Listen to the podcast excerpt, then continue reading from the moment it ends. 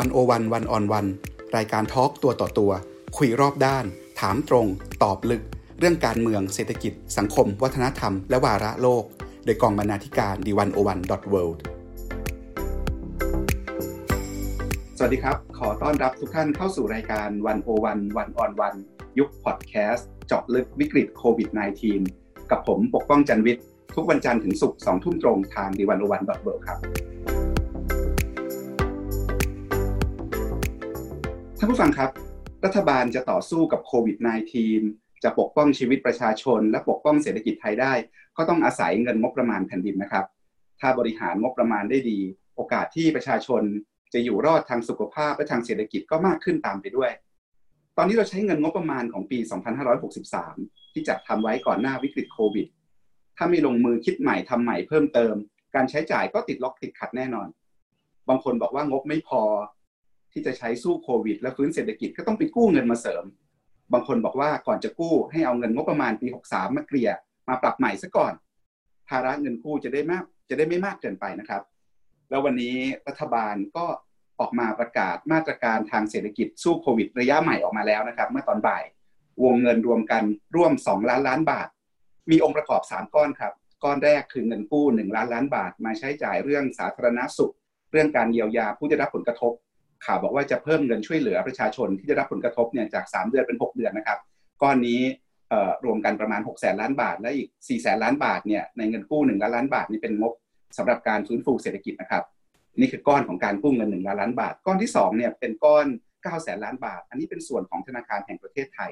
คือเป็นซอฟท์โลนที่ดูแลภาคธุรกิจ โดยเฉพาะ SME ประมาณ5แสนล้านบาท แล้วอีก 4 แสนล้านบาทเนี่ยเป็นการทำกองทุนรวม Corporate Bond Liquidity Stabilization Fund นะครับหรือว่า CSF นะครับ4แสนล้านบาท และอีกก้อนหนึ่งก้อนที่ 3 คือการเตรียมปรับโอนงบประมาณปี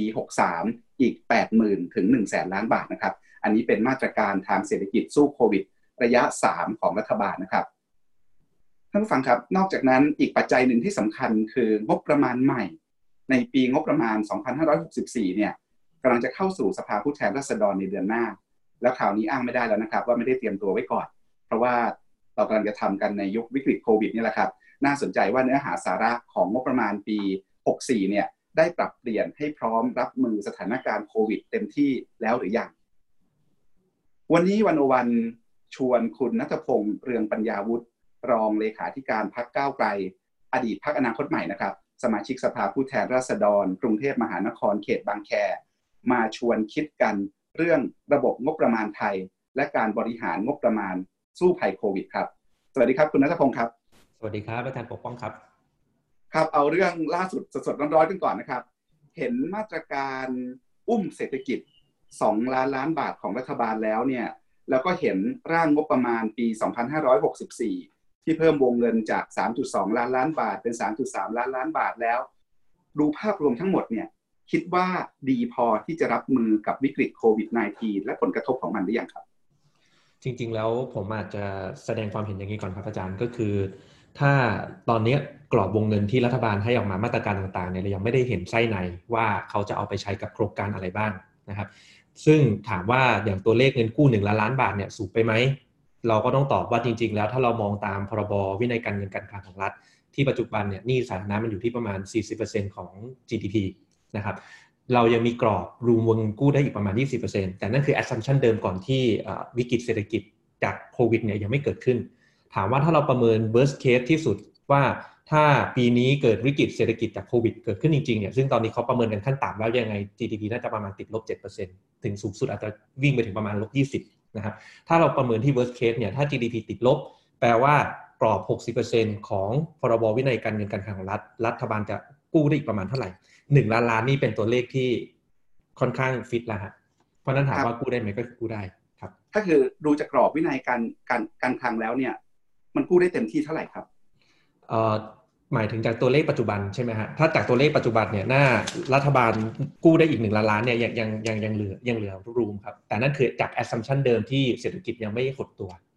นะครับถ้าเศรษฐกิจหดตัว worst case จริงๆเนี่ยหนึ่งล้านล้านเนี่ยค่อนข้างฟิตแล้วจากการคำนวณนะครับ สำหรับคุณณัฐพงษ์และพรรคก้าวไกลเนี่ยมองว่าวงเงินกู้หนึ่งล้านล้านบาทเนี่ยมากไปน้อยไปยังไง หรือว่ามันเหมาะสมยังไง ตอนนี้หลายประเทศที่เขาดูตัวเลขกัน อย่างเช่นที่สิงคโปร์ก็คุยกันอยู่ที่ประมาณ 10%ของ GDP ไอยอดเงินหนึ่งล้านล้านบาทเงินกู้ของเราเนี่ยแล้วรวมถึงแพ็กเกจทั้งหมดเนี่ยตอนนี้มันประมาณสักเท่าไหร่ แล้วมันมันมันเพียงพอที่จะที่จะสู้โควิดหรือยัง คือในในส่วนตัวของผมผมคิดว่ากรอบวงเงินกู้หนึ่งล้านล้านอะไม่ได้สูงไปนะครับ แต่ถามว่าเรายืนยันมาตลอดเรื่องของการจัดทำงบประมาณของของอดีตพักอนาคตใหม่จนมาถึงเป็นพักเก้าไกลเนี่ยครับอาจารย์ว่า ถ้างบประมาณอะไรที่ไม่คุ้มค่าแม้แต่หนึ่งบาทคุณก็ไม่ควรตั้ง อะไรที่มันคุ้มค่าจะหนึ่งหมื่นล้านจะแสนล้านก็ต้องให้ เพราะนั้นถามถ้าเราไปยึดที่ตัวเลขเป็นหลักเนี่ย ผมตอบได้แค่ว่าตามกรอบวินัยการเงินการคลังของรัฐทำได้ แต่ถามว่าเหมาะสมไหมหรืออะไรไหมต้องขอดูที่ไส้ในก่อนครับอาจารย์ครับคือเราดูตัวเลขรวมๆอย่างเดียวไม่พอควรจะดูไส้ในด้วยว่าไอ้เงินก้อนนั้นเนี่ยถึงแม้เรากู้มาแล้วหนึ่งล้านล้านบาทหนึ่งล้านล้านบาทนั้นจะถูกเอาไปใช้ทำอะไร ใช่ครับ ซึ่งตอนนี้ยังไม่มีใครเห็นไส้ในนั้น ใช่ใช่แล้วครับอาจารย์ถ้าคุณนัทพงศ์ออกแบบไส้ในได้เนี่ย คิดว่าเราควรจะใช้เงินหนึ่งล้านล้านบาท ไปทำอะไรตรงไหน การจัดลำดับความสำคัญควรจะอยู่ตรงไหนครับ จริงๆณณตอนนี้ถ้าเราดูตามกรอบงบประมาณ 64 ที่ร่างถูกรับฟังความคิดเห็นนะครับเราจะเห็นว่าการจัดทำงบ 64 ณตอนนี้มี base assumption ก่อนการเกิดวิกฤตทั้งสิ้น แปลว่าอะไรแปลว่าถ้าเราลองเห็นเนี่ยเราจะเห็นว่าจาก 3.2 ล้านล้านเพิ่มมาเป็นจาก 3.3 ล้านล้านเนี่ยในปี 64 เนี่ยฮะหลายกระทรวงที่ไม่ได้มีความจำเป็นเร่งด่วนในการแก้วิกฤตโควิด ยังคงได้รับการจัดสรรงบประมาณเพิ่มขึ้นอยู่ นั่นแปลว่ารัฐบาลเนี่ยไม่ได้ปรับตัวการจัดทำงบประมาณได้ทันต่อสถานการณ์นะครับ ถามว่าเราอยากเห็นอะไร เราอยากจะเห็นว่าการจัดทำงบประมาณปี 64 เนี่ยคุณควรจะมา set zero เริ่มตั้งแต่ zero base budgeting ปรับตัวให้ทันกับสถานการณ์ว่าตอนนี้กระทรวงพมนะครับกระทรวงแรงงาน หรือกระทรวงสาธารณสุขต่างๆเนี่ยควรจะต้องได้รับงบประมาณที่สูงกว่ากระทรวงอื่น เพื่อไปจัดการกับวิกฤตโควิดนะครับเมื่อกี้พูดถึง zero base budgeting งบประมาณฐานศูนย์ มันคืออะไรครับ คือถ้าตาม conventional budgeting ปกติเนี่ยฮะการจัดทำงบประมาณเนี่ยในในบริษัทใหญ่ๆ องค์กรใหญ่ๆหรือในระดับประเทศเนี่ยฮะเขาจะใช้วิธีการทำง่ายๆในในวิธีคิดที่ว่า assumption เขาก็คือตั้งว่าทุกหน่วยงานย่อย ทุกองค์ทุกองค์ขาพยพภายใต้องค์กรหรือประเทศเนี่ยเขาก็ต้องใช้งบประมาณไม่ต่ำกว่าเดิมนะครับเพราะเขามี operation ในการทำเขาอยู่แล้ว เพราะนั้นหลักการในการคิดงบประมาณเขาก็คือเขาก็ถ้าคิดแบบง่ายที่สุดก็คือบวกอัตราเงินเฟ้อเข้าไป แปลว่าหน่วยงานนั้นๆ ไม่ไม่ได้รับงบประมาณอะไรเพิ่มนะฮะอันนี้ก็คือเราคิดจากงบประมาณฐานเดิมนะครับแล้วก็บวกขึ้นไปว่าแต่ละหน่วยงานต้องการรับงบประมาณอะไรเพิ่มขึ้นเท่าไหร่มีโครงการอะไรเพิ่มขึ้นเท่าไหร่แต่แท้จริงแล้วถ้าเราลองดูเนี่ยโลกทุกวันนี้มันมันเปลี่ยนไปรวดเร็วมากขึ้น บางหน่วยงานมันอาจจะ obsolete ไปแล้วใน operation เดิมๆที่เขาเคยทำนะครับเพราะนั้นบางหน่วยงานอาจจะต้องถูกยุบบางหน่วยงานอาจจะต้องเกิดขึ้นใหม่ เพื่อให้ทันต่อสถานการณ์ ลักษณะของ zero base budgeting ก็คือแนวคิดการทำงบประมาณที่ คุณเริ่มจากฐานศูนย์แปลว่าคุณมาดูตามความจำเป็นของแต่ละหน่วยงานเลยว่าหน่วยงานนี้ ปีนี้จำเป็นต้องทำโครงการนี้เอาโครงการนี้ตั้งก่อน อันไหนมีความจำเป็นสำคัญลดหลั่นกันลงมาก็ก็ค่อยมาของงบประมาณลดหลั่นกันลงไปตามลำดับครับครับนั่นคือไม่ได้คิดง่าย ๆ อย่างเช่น ตั้งงบเหมือนปีที่แล้ว คือวิธีทำงบมาประเทศไทย คนชอบบอกว่าก็ทำกันแบบ ใช้ฐานปีที่แล้ว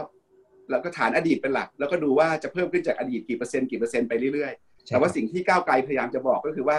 คิดอย่างนั้นไม่ได้แล้ว โดยเฉพาะอย่างยิ่งช่วงวิกฤตแบบนี้คือต้องคิดใหม่เลยว่าโจทย์ใหม่ของประเทศคืออะไร ถ้าเรื่องความมั่นคงย้ายจากทหารเป็นเรื่องสาธารณสุข ไม่ต้องไปสนใจว่ากระทรวงสาธารณสุขจะได้เงินเพิ่มขึ้นกี่เปอร์เซ็นต์จากเดิม แต่คิดว่าเขาต้องใช้เงินเท่าไหร่ เพื่อปฏิบัติภารกิจนี้ให้ได้ แล้วก็ตั้งมันตามตามตามนั้นจริง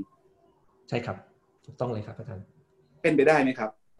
ผมเชื่อว่าเป็นไปได้ครับ แต่ว่าต้องต้องเรียนตามตรงจากประสบการณ์ที่เข้าไปทำงบประมาณมาหนึ่งปี ปีแรกนะฮะ คือเราเราเป็นผู้แทนปีแรกเนี่ยเราจะเห็นว่าเอกสารงบประมาณรายจ่ายเนี่ยเป็นปึกปึกเป็นตั้งเลยนะฮะถามว่าต้องใช้แรงงานขนาดไหนในการที่จะทำซีโร่เบสเริ่มทำจากศูนย์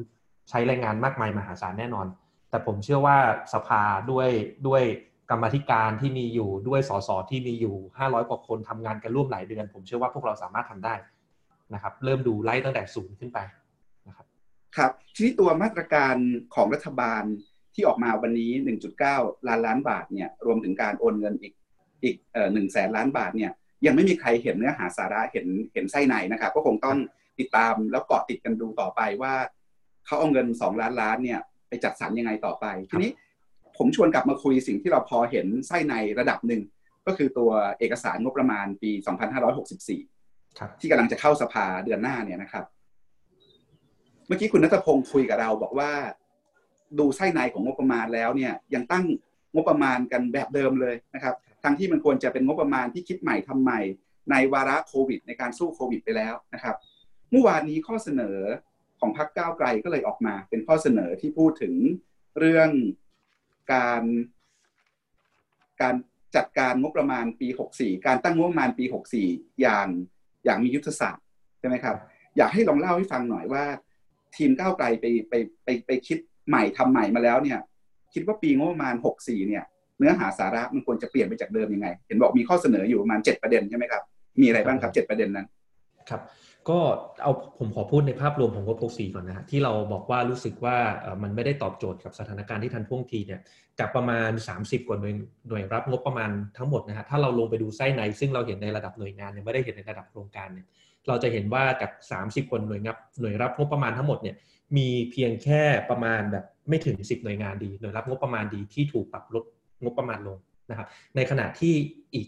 ที่เหลือทั้งหมดเนี่ยกว่า 20 กว่าหน่วยหน่วยรับงบประมาณเนี่ยฮะได้รับงบประมาณเพิ่มขึ้นทั้งหมด ซึ่งจริงๆแล้วเราควรจะจัดลำดับความสำคัญ ให้กับเฉพาะบางหน่วยรับงบประมาณอย่างเช่นพมนะครับกระทรวงสาธารณสุข หรือว่ากระทรวงแรงงานรวมไปถึงดีเนี่ยที่น่าจะมีความสำคัญในการแก้ปัญหาโควิดมากกว่านะครับ อย่างเช่นอะไรเราเรารู้กันดีอยู่แล้วครับว่าที่ผ่านมาเนี่ยงบประมาณรายจ่ายของประเทศเนี่ยส่วนใหญ่มีไขมันเยอะ งบจัดอบรมสัมมนาเอ่ยงบลงทุนในเกี่ยวกับเรื่องของรถประจำตำแหน่งเอ่ยงบซื้ออาวุธเอ่ยเพราะนั้นสิ่งที่เราอยากเห็นณตอนนี้เลยนะครับอย่างเช่น ยกตัวอย่างเราไม่ได้ตั้งแง่กับทหาร แต่งบผูกพันงบซื้ออาวุธของกระทรวงกลาโหมเนี่ยควรจะลดไหมในขณะที่เราเห็นว่าถ้าจากตัวเลขของงบปี 64เนี่ยเขาไม่ได้ถูกลดอะไรเยอะ นะฮะในขณะที่กระทรวงอื่นๆ ที่ไม่มีความจำเป็นอย่างเช่นบางกระทรวงมีงบจัดอบรมสัมมนาเดิมเนี่ยซึ่งเป็นแฟกอยู่ค่อนข้างเยอะในในในระบบราชการไทยในในระบบงบประมาณเนี่ยฮะสิ่งที่เราอยากเห็นเพราะนั้นตัวเลขเนี่ยส่วนใหญ่ของของกระทรวงส่วนใหญ่ควรจะต้องถูกปรับลดลง แต่กลายเป็นว่าเรายังคงเห็นเพิ่มขึ้นอยู่นั่นเท่ากับว่าการจัดทำงบประมาณในปีนี้เนี่ยเขาไม่ได้ทำจากฐานสูงจริงนะครับอันนี้ก็เลยเป็นธีมใหญ่ที่เราต้องการชี้ให้เห็นว่างบปี 64เนี่ยเขาไม่ได้คิดโครงสร้างมาให้ทันต่อท่วงทีและสถานการณ์ของโควิด เอาตัวอย่างชัดๆอย่างกระทรวงสาธารณสุขที่เป็นด่านหน้าในการสู้โควิดอยู่ตอนนี้เนี่ยงบประมาณปี 64 นี้ตั้งไว้เท่าไหร่ เทียบกับปี 63 เป็นยังไง ยังเป็นสภาพแบบเดิมเลยใช่ไหมครับ ยังไม่ได้ใส่งบประมาณไปในกระทรวงสาธารณสุขเพิ่มขึ้นอย่างมีนัยสำคัญที่จะไปรบกับโควิดได้ คือจากตัวเลขของงบสอทอนะครับที่เห็นอยู่นะตอนนี้ก็คือเพิ่มแค่ประมาณ 3%กว่าๆ3%กว่าๆนะครับก็คือเพิ่มมาแค่ประมาณแบบหลัก5,000กว่าล้าน นะครับซึ่งจริงๆแล้วสิ่งที่เราอยากเห็นเนี่ยจาก 3.2 ล้านล้านขึ้นเป็น 3.3 ล้านล้าน เพิ่มขึ้นแสนกว่าล้านเนี่ยครับเอามาหยอดให้พอบอกแค่5,000กว่าล้าน ที่เราอยากเห็นจริง ๆ คืออยากเห็นถ้าพูดถึงกระทรวงสาธารณสุขสทนะเราอยากเห็นคือการเอาไปลงทุนในระบบการแพทย์และสาธารณสุขเพิ่ม capacity เพราะอะไรครับ วิกฤตโควิดเรารู้อยู่แล้วว่า มันไม่มีทางจบได้โดยการที่ป้องกันให้ทุกคนติดเชื้อ สุดท้ายแล้วมนุษย์เราจะมีภูมิคุ้มกันได้ 2 ประเภทก็คือที่เกิดจากการฉีดวัคซีน หรือปล่อยให้เขาติดเชื้อแล้วหายขาดจากผู้ผู้ติดเชื้อนะฮะทีนี้ถ้าเราพูดถึงแบบนี้เราเห็นได้ก็แปลว่าท้ายที่สุดวันหนึ่งเนี่ยโควิดอนาคตอันไกลที่เราส่วนใหญ่มีภูมิภูมิคุ้มกันแล้วเนี่ยฮะก็จะไม่ต่างกับไข้หวัดทั่วไป เมื่อเรามีภูมิคุ้มกันโดยส่วนใหญ่แล้วนะฮะเพราะนั้นณต่อไปเนี่ยยังไงก็ตามทุกคนจะต้องติดเชื้อ ถ้าถ้าเราเห็นแบบนี้เสร็จ เท่ากับว่าวันนี้มาตรการต่างๆ ที่เราทำการล็อกดาวน์เนี่ยเราทำเพื่อป้องกันไม่ให้จำนวนผู้ ผู้ป่วยเนี่ยมัน overload capacity ของระบบสาธารณสุข พูดง่ายคือป้องกันไม่ให้มีจำนวนผู้เสียชีวิตที่ที่มากเกินไปนะฮะเพราะนั้นท้ายที่สุดทำยังไงให้ระบบเศรษฐกิจสามารถกลับมาเดินได้มากที่สุดก็คืออีกขาหนึ่งเราก็คือเพิ่ม capacity ของระบบสาธารณสุขและการแพทย์นั่นก็คือการการนำเงินงบประมาณเข้าไปลงทุนในระบบเครื่องช่วยหายใจอะไรต่างๆนะฮะถ้าเราลงทุนในตรงนี้มากขึ้น เราก็จะสามารถดำเนินมาตรการที่ผ่อนปลน ได้น้อยลง ไม่ต้องล็อกดาวน์ก็ได้บางครั้งแค่ให้ทำ social dis tancing หรือว่า self quarantine อยู่บ้านก็ได้อะไรเงี้ยครับงบกลาโหมเป็นยังไงครับ ปีหกสี่นี่เทียบกับปีหกสามคือในตัวของกระทรวงกลาโหมนะครับ สิ่งที่เรายังยังเห็นอยู่ยังคงเห็นอยู่ก็คือ พวกของงบผูกพันเดิมหรืออะไรเดิมเนี่ยที่ยังเหมือนไม่มีการเข้าไปรีไวซ์อะไรเท่าไหร่นะครับ สิ่งที่เราอยากเห็นก็คือการเข้าไปทบทวนซึ่งจริงๆอย่างคุณวิโรจน์เนี่ย ก็ได้เคยให้สัมภาษณ์ทางทางรายการของคุณจอมขวัญไปก่อนหน้านี้นะครับ ที่มีทางโฆษกของของกองทัพเรือเขาเข้ามาตอบนะครับ ซึ่งจริงๆโอเคแหละเราฟังเหตุผลของทางทางโฆษกกองทัพเรือเราก็ยังพอเข้าใจได้ว่าบางทีสัญญาเนี่ยมันมีการผูกพันไว้แล้วล่วงหน้าอะไรต่างๆนานาระยะยาวอาจจะเข้าไปแก้ไม่ได้ แต่จริงๆแล้วถามว่าถึงขนาดแก้ไม่ได้เลยไหมผมเชื่อว่า โดยใช้วิธีการเจรจาระหว่างรัฐต่อรัฐเนี่ยสามารถทำได้เพราะเราก็เคยทำมาแล้วในสมัยตอนซื้อ F16 ที่ซื้อกับทางสหรัฐอเมริกา นะครับเพราะนั้นถามว่าถ้ารัฐมีความจริงใจและจริงจังที่จะทำเรื่องนี้เราคิดว่าสามารถเข้าไปทบทวนงบผูกพันเดิมได้ครับ ซึ่งเป็นหนึ่งในเจ็ดข้อเสนอของของการจัดทำงบปี 64 ของก้าวไกลด้วย ครับมันมีงบผูกพันเดิม แต่มันก็จะมีงบผูกพันใหม่ที่จะเกิดขึ้นทุกปีงบประมาณใหม่ๆเนี่ยครับในภาวะเศรษฐกิจสังคมที่เปลี่ยนไปมีวิกฤตที่เอาแน่เอานอนไม่ได้แบบนี้ ยิ่งต้องคิดเยอะขึ้นไหมครับ ในเรื่องของการตั้งงบผูกพันในปี 64 นี้เราเห็นงบผูกพัน ตรงไหนที่มันโผล่ออกมาเยอะๆที่น่าไปทบทวนไหมครับ หรือว่าตอนนี้ในชั้นนี้ยังไม่เห็นไส้ในรายละเอียดมากพอที่จะตอบคำถามนี้ได้ จริง ๆ ในร่างพรบที่เห็นนะครับ เห็นแค่ตัวเลขงบประมาณในหน่วยงานย่อยของกระทรวง แต่เรายังไม่เห็นในระดับโครงการ เพราะมันยังไม่มีเอกสารรายละเอียดงบประมาณรายจ่ายนะเพราะนั้นถ้าถามว่าการที่เราเราเห็นตัวเลขรวมๆแหละว่ามันเพิ่มหรือลดบางบางบางคำถามเราจะตอบได้ แต่บางรายละเอียดเราจะตอบไม่ได้ว่าที่เขาขอเพิ่มเนี่ยเขาไปใช้กับโครงการที่มีความจำเป็นหรือเปล่า อย่างในบางกรณีที่ผมสามารถตอบอาจารย์ได้เลยว่ากระทรวงเหล่านี้ควรจะลดเพราะเรารู้ว่ามีแฟกต์อยู่ที่มันควรจะบีบได้ แต่ในบางกรณีที่เป็นงบผูกพันใหม่ เรายังตอบไม่ได้ว่าเขาไปใช้ในในสิ่งที่มีความจำเป็นหรือเปล่า แต่แน่นอนอย่างกระทรวงกลาโหมเนี่ยผมค่อนข้างฟันธงได้เลยว่ายังไงก้าวไกลเนี่ยถ้ามีโอกาสเข้าไปอภิปรายเกี่ยวกับการจัดทำงบประมาณรายจ่ายปี 64 ในกรรมธิการต่างๆเนี่ยถ้าเรายังคงเห็นรัฐบาลเสนอการจัดทำงบผูกพันใหม่ ที่เกี่ยวกับการซื้ออาวุธเราค้านสุดตัวแน่นอนครับ เพราะไม่มีความจำเป็นใดๆทั้งสิ้นเลย ครับ เรื่องงบกลางเป็นยังไงครับ ในภาวะปกติเราก็มักจะไม่ค่อยอยากให้มีงบกลางเยอะเพราะว่างบกลางเนี่ยตรวจสอบได้ยากกว่า โดยเปรียบเทียบกับงบส่วนอื่นๆนะครับทุกอย่างอำนาจไปรวมศูนย์อยู่กับอยู่กับฝ่ายบริหารหมดที่ในการรับมือกับสถานการณ์ที่ไม่แน่นอนเนี่ยงบกลางมันก็กลับมามีความสำคัญมากขึ้นจนตอนนี้เราไปดูไส้ในของงบกลางจริงก็คิดว่าไอ้งบกลางส่วนที่เป็นเงินสำรองจ่ายเพื่อสถานการณ์ฉุกเฉินเนี่ยจริง ๆ แล้วพอมันเกิดวิกฤตขึ้นมา มันก็แป๊บเดียวหมดเหมือนกันนะครับ แล้วตอนนี้คนก็บอกว่าว่ามีปัญหาไม่รู้ว่าตอนนี้เหลือแค่สองสามพันล้านเท่านั้นเอง รอบนี้เนี่ยงบกลางมันตั้งไว้ยังไง มันสะท้อนการรับมือสถานการณ์ฉุกเฉิน หรือว่ามันก็ยังคิดแบบเดิมคือคิดเพิ่มเป็นนิดๆหน่อยๆเหมือนเดิมอยู่ คือจริงๆในในใน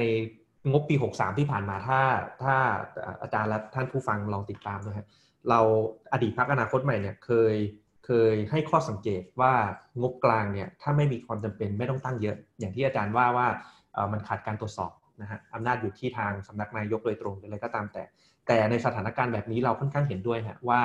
เราควรจะเพิ่มขยายงบกลางให้มากขึ้น เพราะมีความจำเป็นในการนำไปรองรับกับวิกฤตที่เราคาดเดาไม่ได้ในอนาคตนะครับก็เป็นอีกหนึ่งข้อเสนอเหมือนกันในในการจัดทำงบปี 64 ของเราว่างบกลางเนี่ยควรจะต้องเตรียมสำรองไว้เยอะๆครับ ครับ แล้วตอนนี้งบ 64 เขาตั้งเขาตั้งไว้ ใกล้เคียงกับฐานเดิมหรือว่าเขาตั้งไว้สะท้อนสถานการณ์ที่เปลี่ยนไปแล้วตั้งเผื่อไว้เยอะขึ้นกว่าเดิม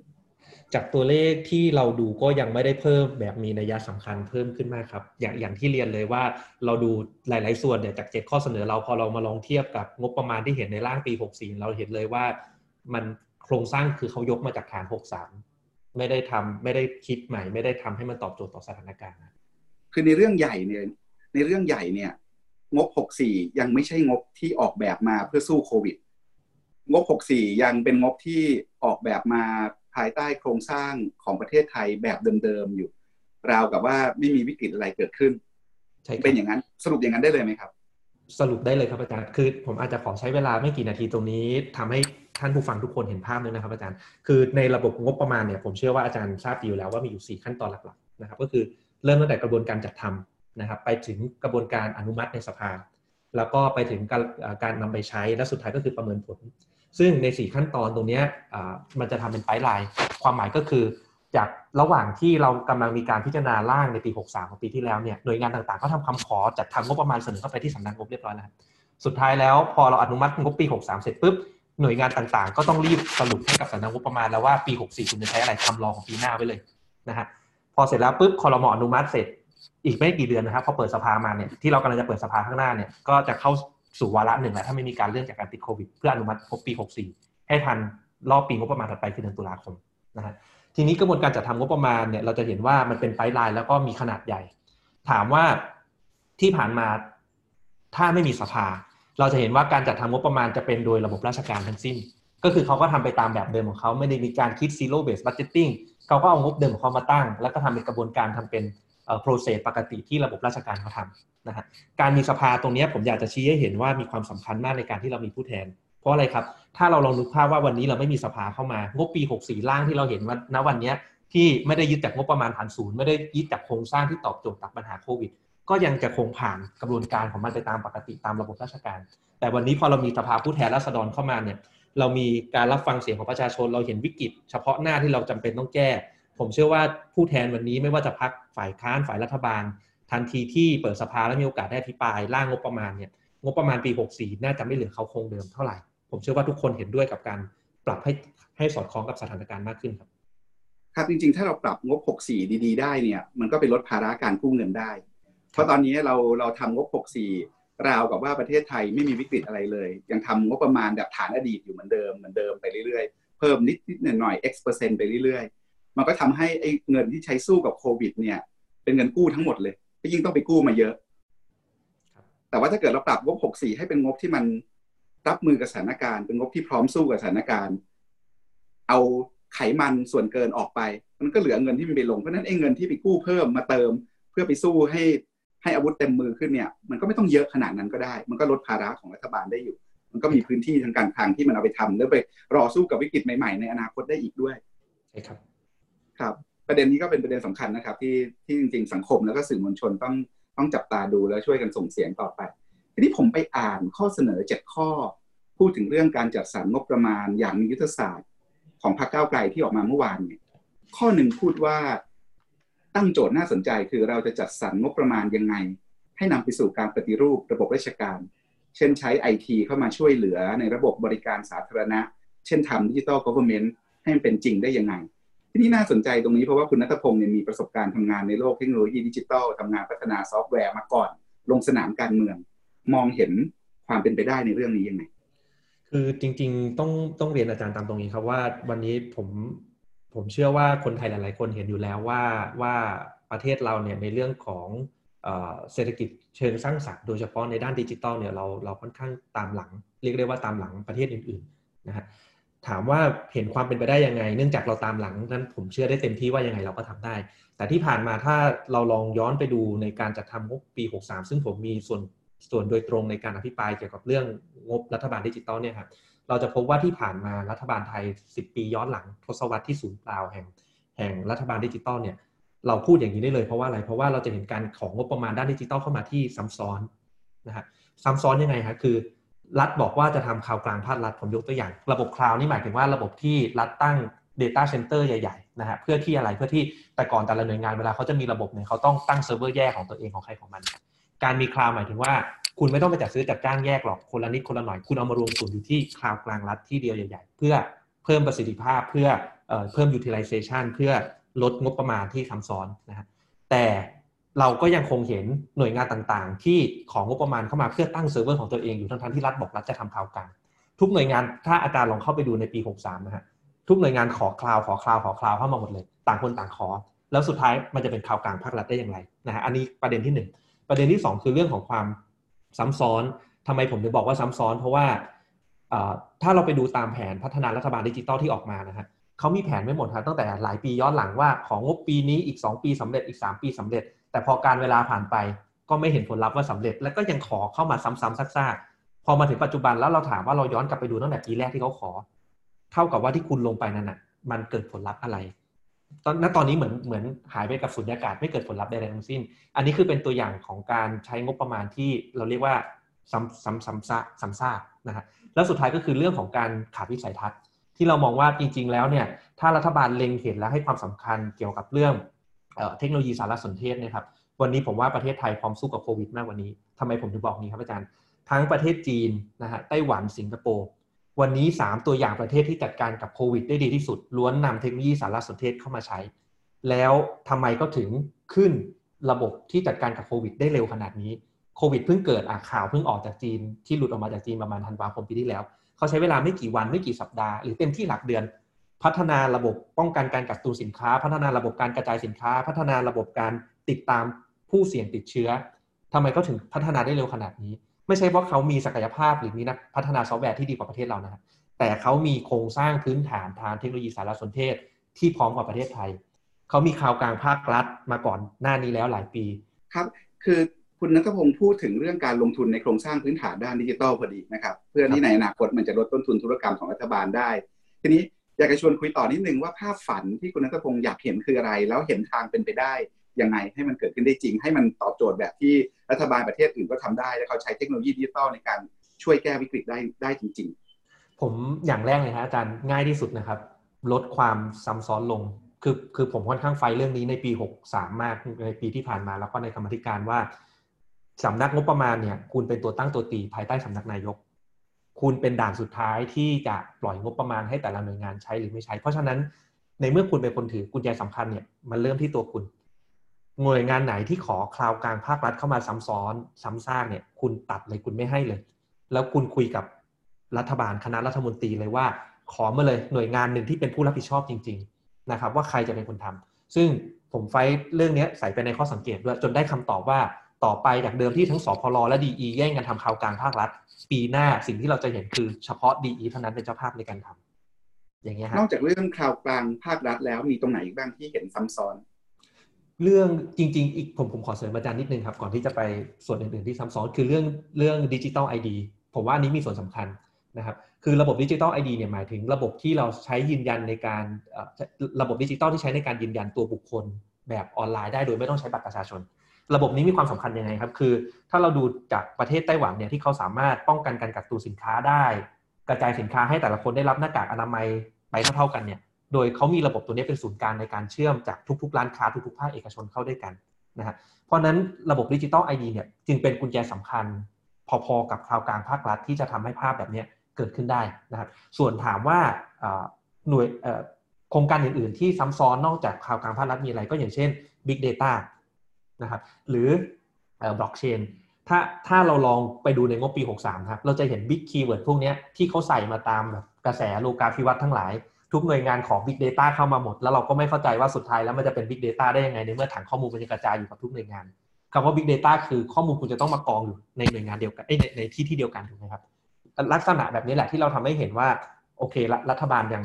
ยังยังตีโจทย์ไม่แตกนะว่าว่าสิ่งเหล่านี้คืออะไร ครับระบบงบประมาณไทยเมื่อกี้เราคุยกันนอกจากเป็นงบประมาณฐานอดีตแล้ว มันก็เป็นงบประมาณ buzzword ด้วยนะครับเพราะว่าในในแต่ละยุคสมัยเนี่ยมันจะมี buzzword ที่คุณต้องตั้งคำแบบนี้แหละ แล้วคุณถึงจะได้งบประมาณถูกต้องเลยเช่นบางช่วงก็คือเป็นเป็นช่วงอาเซียน บางช่วงเป็นเป็นเอ่อไทยแลนด์ 4.0 อย่างตอนนี้ช่วงนี้ก็น่าจะคิดเรื่องบล็อกเชนเรื่อง Big Data ใช่ไหมครับ ก็เห็นพวกนี้เยอะเลยนะครับ ทีนี้เมื่อกี้พูดถึงดิจิตอลไอดีใครควรจะเป็นเจ้าภาพเรื่องเหล่านี้ จริง ๆ ถ้าถามว่าเป็นหน่วยงานที่เป็นเจ้าของข้อมูลคือมหาไทยครับกรมการปกครอง เพราะทะเบียนราษฎรบัตรประชาชนอยู่กับเขาทั้งหมด แต่ถามว่าเราจะคลัสเราจะบอกว่าให้มหาดไทยทำระบบเทคโนโลยีที่ซับซ้อนก็อาจจะยากนะฮะโมเดลต่างๆ ที่เราเห็นในประเทศต่างประเทศที่เขาทำแล้วสำเร็จคือให้ให้อย่าง DGA ทำคือให้เราตั้งหน่วยงานหนึ่งที่สังกัดสำนักนายกตรงเลย เพราะว่าพอคุณ under สำนักนายก คุณสามารถไปคุยได้กับทุกกระทรวง แล้วให้คือ Digital Government Agency นะครับ ใช่ครับ ก็ให้ให้ DGA เนี่ยเป็นคนทำเป็นเป็นเป็นเจ้าภาพหลักนะครับ เพราะนั้นถามว่าอย่างปี 63 ที่ที่ผมไปไฟต์มาว่าข่าวกลางภาครัฐตกลงจะให้ DGA หรือให้ DE ทำเนี่ยโดยส่วนตัวผมนะครับ ผมเห็นว่าควรจะให้ DGA ทำแต่โอเคแหละไม่เป็นไรรัฐบาลเขาบอกมาติคอรมอมาแล้วไปคุยกันแล้วให้ DE ทำก็คือให้ DE ทำขอผมสำคัญที่สุดขอแค่มีหน่วยงานในเป็นเจ้าภาพ แต่ถามว่าใครควรจะเป็นเจ้าภาพหลักสำหรับผมคือคนที่ควรจะอยู่อันเดอร์สำนักนายก ทีนี้จากสสหน้าใหม่สมัยแรกเนี่ยก็ต้องเข้าไปทำงานเป็นกรรมาธิการวิสามัญพิจารณาร่างงบประมาณรายจ่ายประจำปีแล้วซึ่งจริงก็เป็นกรรมาธิการชุดที่สำคัญที่สุดชุดหนึ่งของสภานะครับ อยากให้คุณณัฐพงษ์นี่เล่าประสบการณ์ที่ได้เจอหน่อย เพราะเราเป็นคนวงนอกมาก่อนเป็นประชาชนธรรมดาคนหนึ่งวันดีคืนดีไปเป็นสสไปเห็นกระบวนการที่จริงๆเป็นศูนย์กลางอำนาจเลยนะครับศูนย์กลางอำนาจรัฐไทยถ้าอยากรู้จักรัฐไทยเนี่ยต้องเข้าไปดูในกรรมาธิการงบประมาณนี่แหละมันมีอะไรเซอร์ไพรส์หรือมีอะไรที่มันช็อกเราบ้าง เช่น เฮ้ยไปเห็นแล้วเฮ้ยเมืองไทยมันขนาดนี้เลยเหรอเฮ้ยนี่ปกติเราบริหารราชการแผ่นดินกันแบบนี้เหรอเฮ้ยนี่มันใช้เงินภาษีเราแบบนี้กันเหรอเฮ้ยอะไรบ้างครับ ตอนไปนั่งเป็นกรรมธิการเดี๋ยวเดี๋ยวผมขอเล่าเรื่องช็อกเรื่องเฮ้ยให้ฟังก่อนนะฮะแต่แต่ข้อดีก็มีนะครับอาจารย์เรื่องเรื่องที่ผมค่อนข้างช็อกมากที่สุดก็คืองบประมาณแผ่นดิน 3.2 ล้านล้าน คุณให้สสให้กรรมธิการพิจารณา ไม่กี่วัน บางหน่วยงานเข้าไปขอหลักพันล้านนะฮะอาจารย์เชื่อไหมครับ เราไม่เคยได้รายละเอียดเอกสารงบประมาณล่วงหน้านะครับ ไปถึงสภาตอนเช้าเพิ่งมีเอกสารมาตั้งกองปึกหลายหลายหลายร้อยหลายพันหน้า แล้วคุณคิดว่างบประมาณขนาดนี้ให้เราใช้เวลาอ่านไม่กี่ชั่วโมง แล้วให้เราให้คอมเมนต์ในกรรมธิการว่าเราอยากจะตัดตรงไหน อยากจะเพิ่มตรงไหนเออมันเพิ่มไม่ได้นะฮะตามรัฐธรรมนูญฉบับใหม่อยากให้เราตัดตรงไหนที่ไม่จำเป็นเนี่ย ผมเชื่อว่าจะใช้คนกรรมธิการห้าสิบกว่าคนร้อยคนหกสิบกว่าคนเนี่ย ไม่มีทางดูทันนะฮะเพราะนั้นถามว่าเราช็อกตรงไหนคือเราช็อกตรงนี้ว่ากระบวนการจัดทำงบประมาณของไทยที่ผ่านมาของสภาไทยที่ผ่านมา เป็นอย่างนี้หรอ จึงเป็นที่มาที่เราต้องข้างเรียกร้องว่าในปี 64 สิ่งที่เราอยากเห็นคือ 1 คุณต้องส่งรายละเอียดเอกสารงบประมาณรายจ่ายให้เราล่วงหน้าอย่างน้อยหนึ่งเดือน 2 ไม่ใช่ให้เป็น paper ที่เราอยากเห็นคือเราอยากเห็นเป็น digital format คุณให้มาเป็นตาราง Excel ไม่ได้เป็นดิจิตอลหรอครับเวลาเวลาเขาส่งข้อมูลมาให้ ก็ถ้าเป็นดิจิตอลก็เป็น PDF สแกนนะครับอาจารย์ ก็คือไม่สามารถเอาข้อมูลไปคำนวณต่อไปคิดต่อไปวิเคราะห์ต่อได้ ไม่ได้เลยครับ ทุกอย่างเราต้อง rekey ใหม่หมดเลย ซึ่งแบบมันเป็น labor มากแบบเราเสียเวลากับตรงนี้ไปมากแทนที่เราเอาเวลาไปใช้กับการคิดวิเคราะห์อะไรอย่างอื่นนะอันนี้คือก็คือเป็นเรื่องช็อกโลกอย่างที่หนึ่งที่ที่ผมเจอมานะครับแล้วก็เรื่องช็อกอย่างที่สองก็คือเราเราเราเรารู้สึกว่าบางครั้งในฐานะที่เราเป็นเป็นพรรคฝ่ายค้านพรรคหนึ่งที่เข้าไปนั่งทำงานตรงนั้นนะฮะ เรารู้สึกว่าบางครั้งมันมีการเอ่ออาจจะมีการเจรจาอะไรเบื้องหลัง ซึ่งเราไม่รู้หรอกว่าเขาเจรจาอะไรกัน แต่สิ่งที่เราสามารถรู้สึกได้จริงๆคือ อดีตอนาคตใหม่ไม่ได้เป็นส่วนร่วมในนั้น คือบางครั้งเราเขาเขาอาจจะรู้สึกว่าไว้วางอาจจะไว้ใจพักหน้าใหม่ไม่ได้ ไม่รู้ว่าไอ้นี่จะเอากับเราด้วยหรือเปล่าหรืออะไรอย่างนี้ทำไมเราถึงรู้สึกว่ามันมีอะไรแบบนี้เกิดขึ้น เพราะว่าในท้ายห้องกรรมธิการเนี่ยมันจะมีห้องหนึ่งชื่อเป็นเป็นห้อง 408 คือห้องของวิฟนะฮะ ทีนี้เนี่ยเวลาที่เราประชุมอนุกรรมธิการย่อยตรงตรงห้องตรงนั้นที่เป็นทางผ่านของห้อง 408 เนี่ยเราจะเห็นคนที่อยู่ในกรรมธิการเนี่ยเดินผ่านเข้าออกไปเจราจากันตลอดซึ่งมันเป็นเรื่องปกติของการจัดทำงบประมาณอยู่แล้วต้องมีการเจราจาต่อรองกัน แต่สิ่งที่เราสังเกตได้ก็คือ เรารู้สึกว่ากรรมธิการทางทางพรรคเราผู้ร่วมสสอดีตพรรคอนาคตใหม่เนี่ยไม่เคยเข้าไปมีส่วนร่วมในวงตรงนั้นเลย เราก็เลยรู้ว่ามันน่าจะมีบางประเด็นหรืออะไรนะที่ เขาอาจจะมีการเจราจากันโดยที่ไม่อยากให้เรารู้หรืออะไรเงี้ยเขาคุยอะไรกันใน 408 อันนี้ผมตอบไม่ได้จริงๆ แต่แต่รู้แค่ว่าเป็นประเด็นที่ที่อาจจะไม่อยากให้อนาคตใหม่รู้นะฮะหมายถึงหมายถึงเขาไม่ชวนอนาคตใหม่แต่พรรคอื่นไปอยู่ในนั้นกันหมดเลยอย่างเงี้ยแหละครับ ก็ส่วนมากครับส่วนมากครับคือก็คือเราก็ตอบไม่ได้หรอกว่าคืออะไร แต่แต่สิ่งสิ่งที่รู้รู้ก็คืออ่าสิ่งสิ่งนี้ที่รู้ก็คือเราเราไม่ได้มีส่วนร่วมในตรงนั้นด้วยครับผมกับสิ่งที่ดีๆก็มีนะครับอาจารย์จริงๆแล้ว ที่ผม ที่ที่ผมค่อนข้างแปลกใจแล้วก็ประทับใจนะครับเหมือนกันก็คือที่ผ่านมาเนี่ยก่อนที่เราจะมาทำงานการเมืองเราจะรู้สึกว่านักการเมืองเนี่ยเป็นเรื่องของการเจรจาผลประโยชน์อย่างเดียวล้วนๆนะฮะหรือนักการเมืองไม่ดีถ้าพูดกันตรงๆ แต่จริง ๆ แล้วเนี่ยพอเรามีมีส่วนเข้าไปนั่งอยู่ในสภาจริงๆ เราจะเห็นว่านักการเมืองส่วนใหญ่จริงๆ แล้วสุดท้ายก็คือคนที่ต้องเป็นผู้แทนของปวงชนนะฮะทำไมผมถึงพูดอย่างนี้เพราะว่า ในห้องกรรมธิการปกติเนี่ยจะมีสองฝั่งระหว่างฝ่ายค้านกับฝ่ายรัฐบาล หลาย ๆ ครั้งที่เราเห็นสสฝั่งรัฐบาล ผมไม่เอ่ยชื่อพักนะฮะจะได้ไม่พัดพิงบุคคลเขาเดินอ้อมโตมาครับอาจารย์ เดินมาบอกอนาคตใหม่เอ้ยน้องเท้งหรือว่าเรียกคนอื่น ๆ นะฮะช่วยพูดตรงนี้แทนพี่หน่อย พอดีในจังหวัดตรงนี้พื้นที่ตรงนี้โครงการตรงนี้มันเป็นของรัฐบาลพักอื่นพี่พูดไม่ได้ แต่พี่รู้ว่าโครงการเหล่านี้เป็นโครงการที่ผิดปกติประชาชนไม่ได้ประโยชน์ เขาก็ มาขอให้เราพูดให้ สิ่งที่สะท้อนอะไรครับสะท้อนให้เห็นว่าจริงๆ แล้วสุดท้ายสสทุกคนในฐานะปวงชนชาวไทย ผมว่าโดยส่วนใหญ่สุดท้ายเขาก็ต้องทำอะไรที่เพื่อประชาชน เพราะทุกคนก็เป็นปวงชนอนาคตเขาก็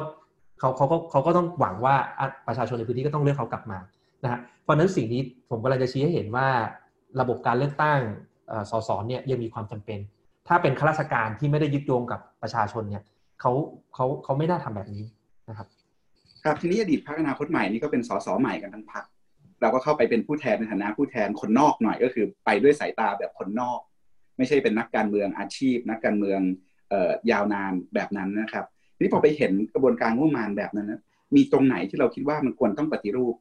เพื่อให้การจัดสรรงบประมาณของประเทศไทยเนี่ยมีประสิทธิภาพขึ้นเป็นธรรมขึ้นเพราะจริงคุณนัทพงศ์และเพื่อนเนี่ยก็ทำเอกสารข้อสังเกตระบบงบประมาณไทยนะครับ หลังจากที่ พิจารณางบประมาณเสร็จออกมาเป็นเป็นชุดเลยมี 30 ข้อสังเกต มีข้อมูลข้อมูลอะไรที่น่าสนใจ แล้วก็เล่าเบื้องลึกเบื้องหลังอะไรที่น่าสนใจ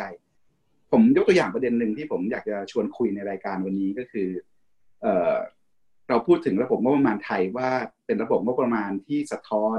ปัญหารัฐรวมศูนย์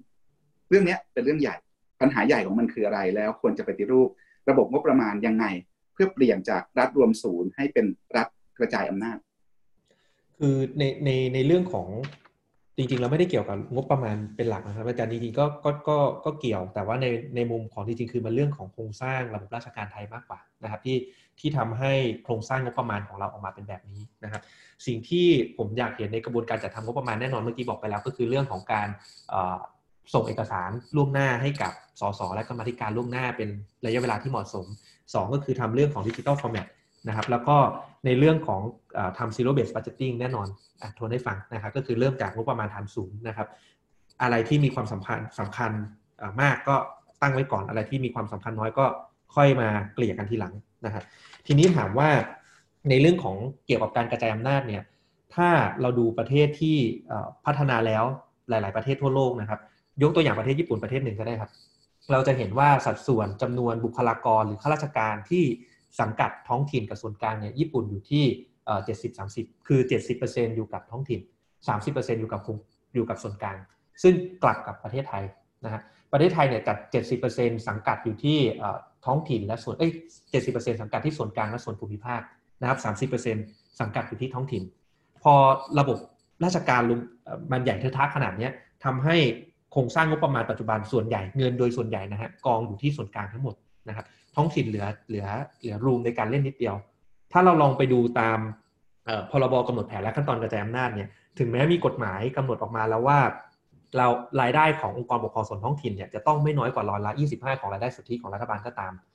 ถึงแม้เรามีกฎหมายกำหนดออกมาแล้ว แต่เราก็ยังเห็นว่างบอุดหนุนที่รัฐบาลให้ลงไปสุดท้ายแล้วก็เป็นงบผ่านหัวปททั้งสิ้นนะครับคำว่างบผ่านหัวคืออะไรหมายถึงว่า แทนที่รัฐบาลอุดหนุนเงินลงไปแล้วเนี่ยจะให้ท้องถิ่นเอาเงินไปใช้ ตามความต้องการของตัวเอง ตาม judgment ของตัวเองได้ ไม่ใช่ มันกลายเป็นการที่ให้งบอุดหนุนลงไปเนี่ย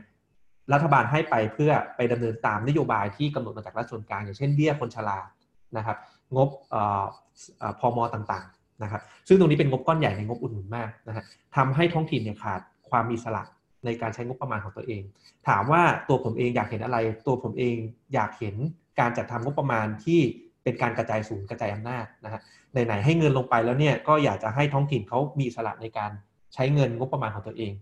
ผมเคยมีประสบการณ์ขึ้นไปที่ทางโคราชนะฮะเราก็เห็นว่าเทศบาลนครนครโคราชเนี่ยทำงบประมาณเกี่ยวกับการศึกษาได้ดีมากๆครับอาจารย์ คืออาจารย์เชื่อไหมครับว่า 100%จากรายได้ที่เขาสามารถจัดเก็บได้เองเนี่ยทางนายกเทศบาลนครเนี่ยเขาให้งบประมาณกว่าครึ่งทุ่มไปกับการศึกษา คือเขาบอกมาเลยว่าโรงเรียนในสังกัดทั้งหมดของเทศบาลเนี่ย ใครต้องการใช้งบประมาณเท่าไหร่เขาตั้งให้ก่อนกับการศึกษา ส่วนที่เหลือค่อยไปทำอย่างอื่น แล้วถ้าเราลองไปดูที่โรงเรียนในเทศบาลนครนครโคราชเราจะเห็นว่าโรงเรียนเหล่านี้สามารถให้บริการทางการศึกษาที่ดีกว่าส่วนกลางทำด้วยซ้ำผมผมสามารถพูดได้แบบนี้เลย ไม่ว่าจะเป็นอุปกรณ์การเรียนอาคารหรือแม้แต่หลักสูตรต่างๆ มีโรงเรียนหนึ่งที่สอนหลักสูตร EP นะครับอาจารย์ตั้งแต่เด็กจนถึงถ้าผมจำไม่ผิดคือชั้นมต้นเนี่ยเด็กในโรงเรียนนั้นพูดภาษาอังกฤษ แบบคล่องหมดเลยคือโต้ตอบถามภาษาอังกฤษได้หมดเลย ในขณะที่ผู้ปกครองจ่ายเพิ่มจากค่าเล่าเรียนเนี่ยแค่เทอมละสามพันบาท คือถ้าเป็นโรงเรียนอื่นที่ไม่ใช่ English โปรแกรมเนี่ยคือเขาให้เรียนฟรีเทศบาลนครเขาให้เรียนฟรี แต่เฉพาะโรงเรียน EP เนี่ยที่จ่ายเพิ่มเทอมละสามพันบาท ซึ่งเทียบกับในในกรุงเทพผู้ปกครองที่ส่งเด็กนักเรียนไปเรียนโรงเรียนอินเตอร์เนี่ยค่าเทอมปีละเป็นแสนเอ้เดือนละเป็นแสนก็เทอมละเป็นแสนก็มีนะฮะสามพันบาทกับหนึ่งแสนบาทกับกับคุณภาพที่ได้ทัดเทียมกัน ผมผมเห็นแล้วผมทึ่งมาก ที่เราเห็นแล้วว่าจริงๆท้องถิ่นเนี่ยเขามีศักยภาพขอแค่ปล่อยให้เขาไปทำให้เขาไปตัดสินใจเองว่าเขาอยากจะพัฒนาท้องถิ่นเขายังไงนะครับครับสมัยก่อนเคยทำวิจัยเรื่องการคลังท้องถิ่นอยู่นิดหน่อยนะครับ ตอนนั้นเราก็เจอกันว่ารัฐบาลท้องถิ่นนี่ไม่มีอำนาจจริง คือได้รับการถ่ายโอนภารกิจ แต่ว่าไม่ได้เงินตามไปด้วย แล้วรายได้ที่ท้องถิ่นเนี่ยจัดเก็บได้เองเนี่ยน้อยมาก เช่นภาษีทางตรงต่างๆ ภาษีโรงเรือนและที่ดินภาษีประมงท้องที่เดิมที่ตอนนี้กลายเป็นภาษีที่ดินและสิ่งปลูกสร้างไปแล้ว แต่ก็มีมีคำถามเรื่องการจัดเก็บอีกเยอะเนี่ยนะครับ แต่รายได้ของท้องถิ่นนี่พึ่งเงินอุดหนุนเยอะ แล้วเงินอุดหนุนส่วนใหญ่มันเป็นเงินอุดหนุนที่ไม่ค่อยเป็นธรรมด้วย คือ จังหวัดรวยได้เงินอุดหนุนมาก จังหวัดจนกลับได้น้อยต่างๆ นานาพวกนี้นะครับแล้วก็พอท้องถิ่นพึ่งเงินอุดหนุนได้เยอะ และเป็นเงินอุดหนุนเงินอุดหนุนที่มีเงื่อนไขด้วยก็ทำให้ท้องถิ่นเนี่ยไม่มีความเป็นอิสระ จนถึงตอนเนี้ยคุณนัทพงศ์ไปดูข้อมูลงบประมาณ ส่วนกลางส่วนภูมิภาคส่วนท้องถิ่นแล้ว มันยังเป็นเหมือนสมัยที่ผมทำวิจัยอยู่ไหมครับ หรือว่าสถานการณ์มันดีขึ้นยังไง ไปเจออะไรมาบ้าง ผมคิดว่าน่าจะยังเป็นเหมือนเดิมครับอาจารย์ สิ่งที่เราไปเจอมาคือ คือเราพยายามดูว่าวิธีการจัดสรรงบประมาณอุดหนุนของรัฐบาลเนี่ยทำยังไงนะฮะเราพยายามถามหลายครั้งว่าในห้องกรรมธิการว่าขอสูตรการจัดสรรงบประมาณหน่อยนะฮะซึ่งหน่วยงานต่างๆ ก็จะบอกว่ามีสูตรอยู่แล้ว มีสูตรอยู่แล้ว ซึ่งสูตรที่เราอยากเห็นคือสูตรอะไรฮะสูตรที่เราอยากเห็นคือสูตรที่พอหารออกมาเฉลี่ยเป็นงบประมาณต่อหนึ่งหัวประชากรเนี่ยคุณจัดสรรจากจังหวัดที่รวยกว่าพูดง่ายคือประชาชนในจังหวัดนั้นนะ่ะมีชีวิตความเป็นอยู่ที่ดีกว่า มีรายได้ที่มากกว่าต่อคนเรือนที่มากกว่า เราโยกงบประมาณส่วนเนี้ยที่จัดเก็บได้จากจังหวัดเหล่านี้ไปให้จังหวัดที่จนกว่าหรือเปล่า มีการถ่วงน้ำหนักตามจำนวนประชากร มีการการถ่วงน้ำหนักตามความเหลื่อมล้ำหรือเปล่า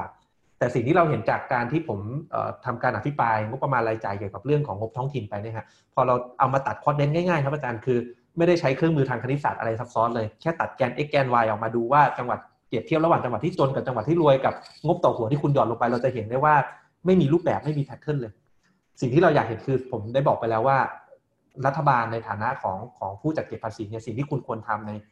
การลดความเหลื่อมล้ำก็คือคุณต้องโยกทรัพยากรจากจังหวัดที่รวยไปสู่จังหวัดที่จน ซึ่งเรายังยังไม่เห็นภาพแบบนั้นในการจัดทำงบประมาณปีที่ผ่านมาครับ ทุกวันนี้เห็นสูตรเงินอุดหนุนหรือยัง ยังไม่เห็น คือจริง ๆ แล้วผมต้องบอกว่าเรื่องเรื่องนี้เป็นอะไรที่ที่ที่คุมเครือในแง่ที่ว่าตอนแรกเนี่ย ผมไม่แน่ใจว่าว่า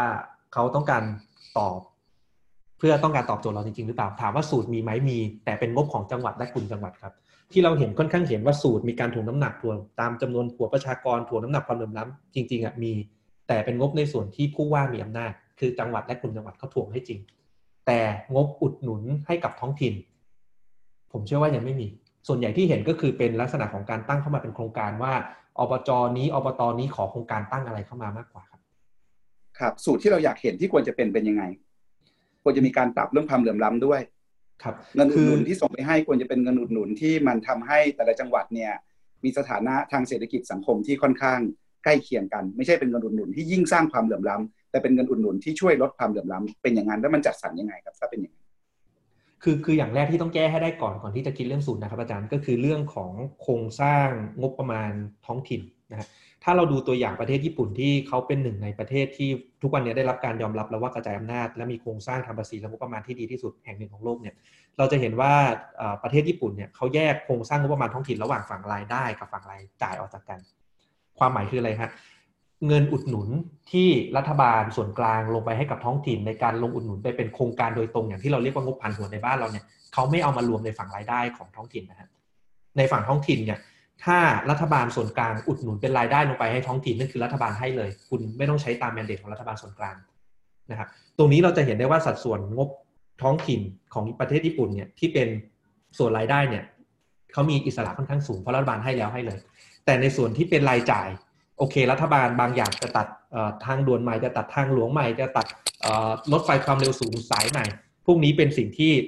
ส่วนของส่วนกลางหยอดไปให้กับท้องถิ่นที่มีแมนเดตแล้วทั้งสิ้น พวกนี้เขาถึงเอามาคำนวณเป็นงบรายจ่ายสุดที่อีกทีหนึ่งครับว่าท้องถิ่นแต่ละท้องถิ่นสุดท้ายแล้วเนี่ยคุณได้รับการลงทุนจากส่วนกลางไปแล้วเท่าไหร่ ซึ่งเขาแยกก้อนกันชัดเจน แต่ของไทยเนี่ยตอนนี้ถ้าเราลองไปดูพรบกำหนดแผนและขั้นตอนเนี่ยเราจะเห็นว่ามันปนกันไปหมด นะเพราะนั้นนิยามอย่างแรกตอนนี้ต้องแยกให้ชัดก่อนว่า ว่าสัดส่วนงบประมาณรายได้กับรายจ่ายเนี่ยนิยามให้ชัดเจนแยกออกจากกันนะฮะสิ่งที่ 2 พอเราแยกตรงนี้ได้ชัดเจนเสร็จปุ๊บเราควรจะโฟกัสทำยังไงก็ได้ให้ท้องถิ่นมีสัดส่วนรายได้ งบประมาณส่วนที่เป็นรายได้นะฮะที่มีอิสระสูงเมื่อเทียบกับรัฐส่วนกลางความหมายก็คือตามพรบกำหนดแผนและขั้นตอนการการกระจายอำนาจเนี่ยตอนนี้คุณบอกว่า ท้องถิ่นต้องมีรายได้ 25%ของรายได้สุทธิของรัฐบาล แต่วันนี้ถ้านิยามยังไม่ชัด 25 25%เนี่ยไม่ถึงหรอกฮะจริง ๆ แล้วถึง 20%หรือเปล่าก็ไม่รู้เพราะส่วนใหญ่เป็นเป็นงบที่มีแมนเดตใช่ไหมพอเราแก้นิยามได้เสร็จชัดเจนแล้วเนี่ยสิ่งที่เราต้องโฟกัสต่อไปคือเพิ่มยังไงยกระดับจาก 25%ให้เป็น 50% 60%แบบที่ประเทศที่เจริญแล้วเขาทำกันนะครับ ครับ นอกจากประเด็นเรื่องงบท้องถิ่นแล้วเนี่ยใน เอกสารข้อสังเกตที่วิพากษ์วิจารณ์ระบบงบประมาณไทยของอดีตอนาคตใหม่เนี่ยก็มีอีกหลายประเด็นที่น่าสนใจนะครับ อยากจะชวนคุณนัทพงศ์คุยทิ้งท้ายตรงนี้มันมีหลายเรื่อง อยากจะลองเลือกบางประเด็นมาคุย เรื่องเงินนอกงบประมาณก็เป็นปัญหาใหญ่ใช่ไหมครับในเอกสารบอกว่าเช่นของกระทรวงกลาโหมเนี่ยเงินนอกงบประมาณมีประมาณสองหมื่นล้านบาท แต่ว่าตรวจสอบไม่ได้ทำไมถึงเป็นอย่างนั้นคือจริง ๆ ตรงนี้ผมเพราะว่าก็เป็นเรื่องของของ นิยามการตีความการกฎหมายอีกนะฮะคือจริงๆตามตามนิยามของของใช้ใช้คำว่าเงินแผ่นดินก่อนนะฮะเงินแผ่นดินเนี่ยรวมทั้งเม็ดเงินงบประมาณที่ออกมาจากรัฐบาล แล้วก็เงินที่หน่วยงานแต่ละหน่วยงานเนี่ยมีอำนาจในการจัดเก็บได้เองตามที่กระทรวงการการคลังกำหนดนะครับให้อำนาจไว้ ซึ่งสิ่งที่เราอยากเห็นเนี่ยถามว่าเงินเงินแผ่นดินสุดท้ายแล้วก็คือเงินภาษีของประชาชนแทบทั้งสิ้นนะสิ่งที่เราอยากเห็นคือ ก่อนที่หน่วยงานใด ๆ คุณจะมาของบประมาณจากรัฐบาลส่วนกลางเนี่ยถ้าคุณมีเงินนอกงบประมาณ คือเงินที่คุณจัดเก็บได้เองเนี่ยคุณเอาเงินส่วนนั้นน่ะไปใช้ในการโอเปเรตหรือใช้จ่ายภายในองค์กรของคุณก่อนแล้วคุณค่อยมาขอการอุดหนุนงบประมาณส่วนกลางจากรัฐบาลนะฮะแต่สิ่งที่เราเห็นเนี่ย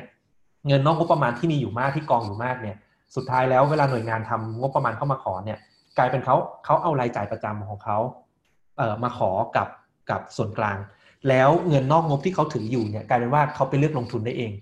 แทนที่เขาจะเอาเงินนอกงบที่เขาถืออยู่ไปใช้กับโอเปเรตแล้วเขามาขอรัฐบาลว่าคุณอยากจะลงทุนโครงการอะไร ให้เม็ดเงินงบประมาณมันไปใช้กับคาเปกก็คืองบลงทุนไม่ใช่กลับกันเพราะเขาอยากมีสละในการใช้เองโดยไม่ต้องขออนุมัติเขาก็มาขอโอเปกจากจากงบส่วนกลางเยอะๆแล้วก็เอาเงินที่เขาถืออยู่เองเนี่ยไปเรียกลงทุนได้เอง แบบนี้มันทำให้สภาไม่สามารถตรวจสอบได้ครับว่า การใช้เงินงบประมาณเนี่ยคุณไปลงทุนในสิ่งที่มันจำเป็นหรือเปล่า มันถึงเป็นที่มาที่ไปที่วันนี้ส่วนหนึ่งที่ประเทศเราส่วนใหญ่งบประมาณที่มีเนี่ยมันกลายเป็นว่าสัดส่วนงบลงทุนเนี่ยน้อยมากนะครับครับจากเงินนอกงบประมาณมาเรื่องงบผูกพัน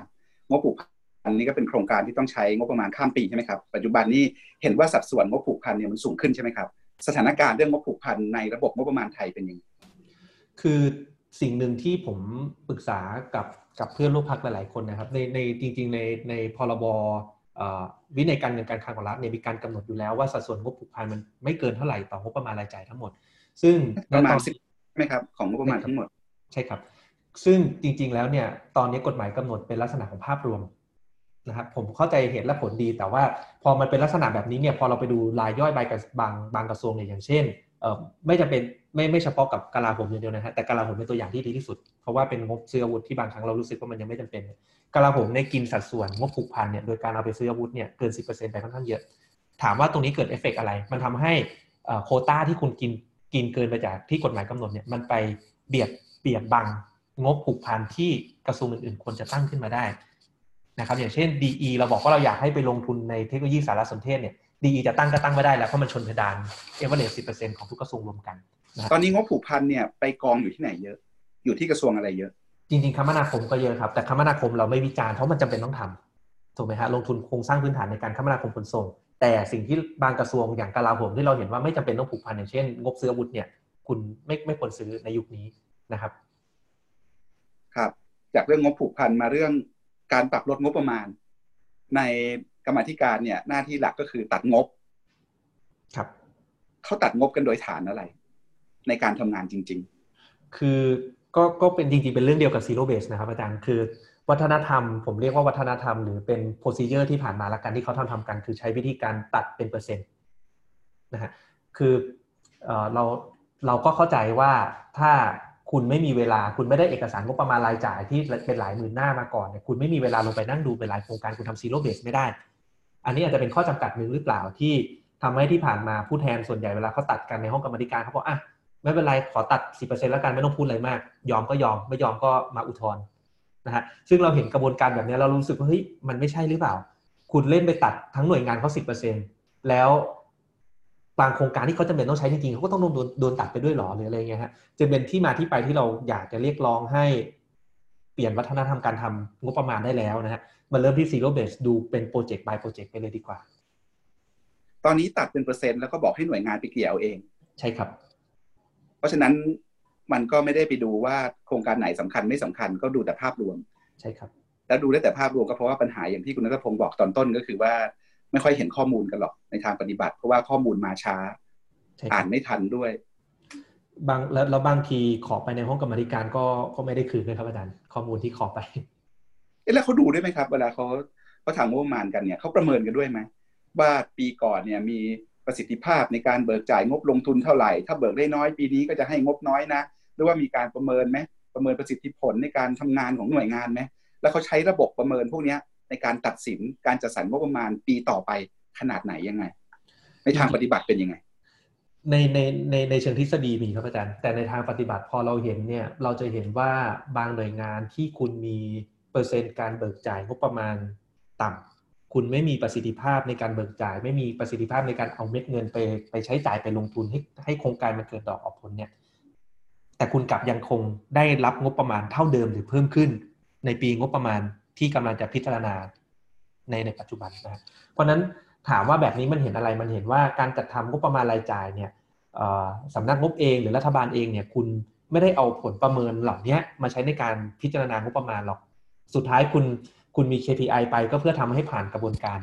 แต่คุณไม่ได้เอาข้อมูลตรงนี้มาคิดวิเคราะห์จริงๆในการจัดสรรงบประมาณให้มันเกิดประสิทธิภาพที่สุดนะครับครับ นี่ก็เป็นชีวิตจริงของการทำงานงบประมาณของประเทศไทยครับหนึ่งปีกว่าที่เป็นนักการเมืองมาเป็นไงครับ จาก เป็นงานคนทำงานสายเทค เป็นนักธุรกิจอยู่ดีๆ มาอยู่ในโลกการเมืองไอ้โลกการเมืองเป็นอย่างที่เราคิดไหมทำอะไรที่อย่างที่อยากทำไหมแล้วถ้ามันไม่ได้พักก็โดนยุบมาเจอระบบราชการแบบนี้อยู่กับมันยังไง จัดการตัวเองยังไง จัดการความคิดตัวเองยังไง หรือท้อหรือยังหรือจะสู้ต่อยังไง คิดอะไรในใจเรื่องพวกนี้ไว้บ้างครับ ครับ คือจริง ๆ ผมยังค่อนข้างคิดในแง่บวกนะครับอาจารย์บวกมากๆ เพราะว่าอย่างที่ผมเล่าให้ฟังในในแง่ดีแง่เรื่องลึกลับซับซ้อนเราก็มีเห็นมันก็เป็นประสบการณ์ชีวิต แต่ในแง่บวกเนี่ย ผมบอกได้เลยผมกล้าพูดได้เลยจากจากเพื่อนผู้แทนราษฎร ไม่ว่าจะเป็นพักไหนที่ผมไปเจอมาในสภาส่วนใหญ่ เรารู้สึกถึงความเป็นผู้แทนของเขา แล้วเราก็รู้สึกว่าหลาย ๆพักเวลาอดีตอนาคตใหม่โดนอะไรเขาก็มาให้กำลังใจนะครับหลาย ๆ ครั้งเขาก็มาบอกว่าเฮ้ยจริง ๆ อนาคตใหม่ไม่ควรโดนอย่างนี้นะ จากเพื่อนตรงที่อยู่ฝั่งรัฐบาลเขาก็เข้ามาให้กำลังใจเราอะไรเรา ซึ่งตรงนี้มันทำให้เรารู้สึกว่าโอเค เรายังคงมีความหวังว่าเรายังสามารถเข้าไปเปลี่ยนแปลงอะไรได้นะฮะถามว่าประสบการณ์ตรงนั้น มันจะท้อถอยไหมที่อนาคตใหม่อะไรก็อดีตอนาคตใหม่อะไรก็โดนอะไรก็โดนผมว่าไม่เป็นไรครับสู้ต่อไป ผู้แทนราษฎรอดีตอนาคตใหม่ถึงก้าวไกลนะตอนนี้โดยส่วนใหญ่เรา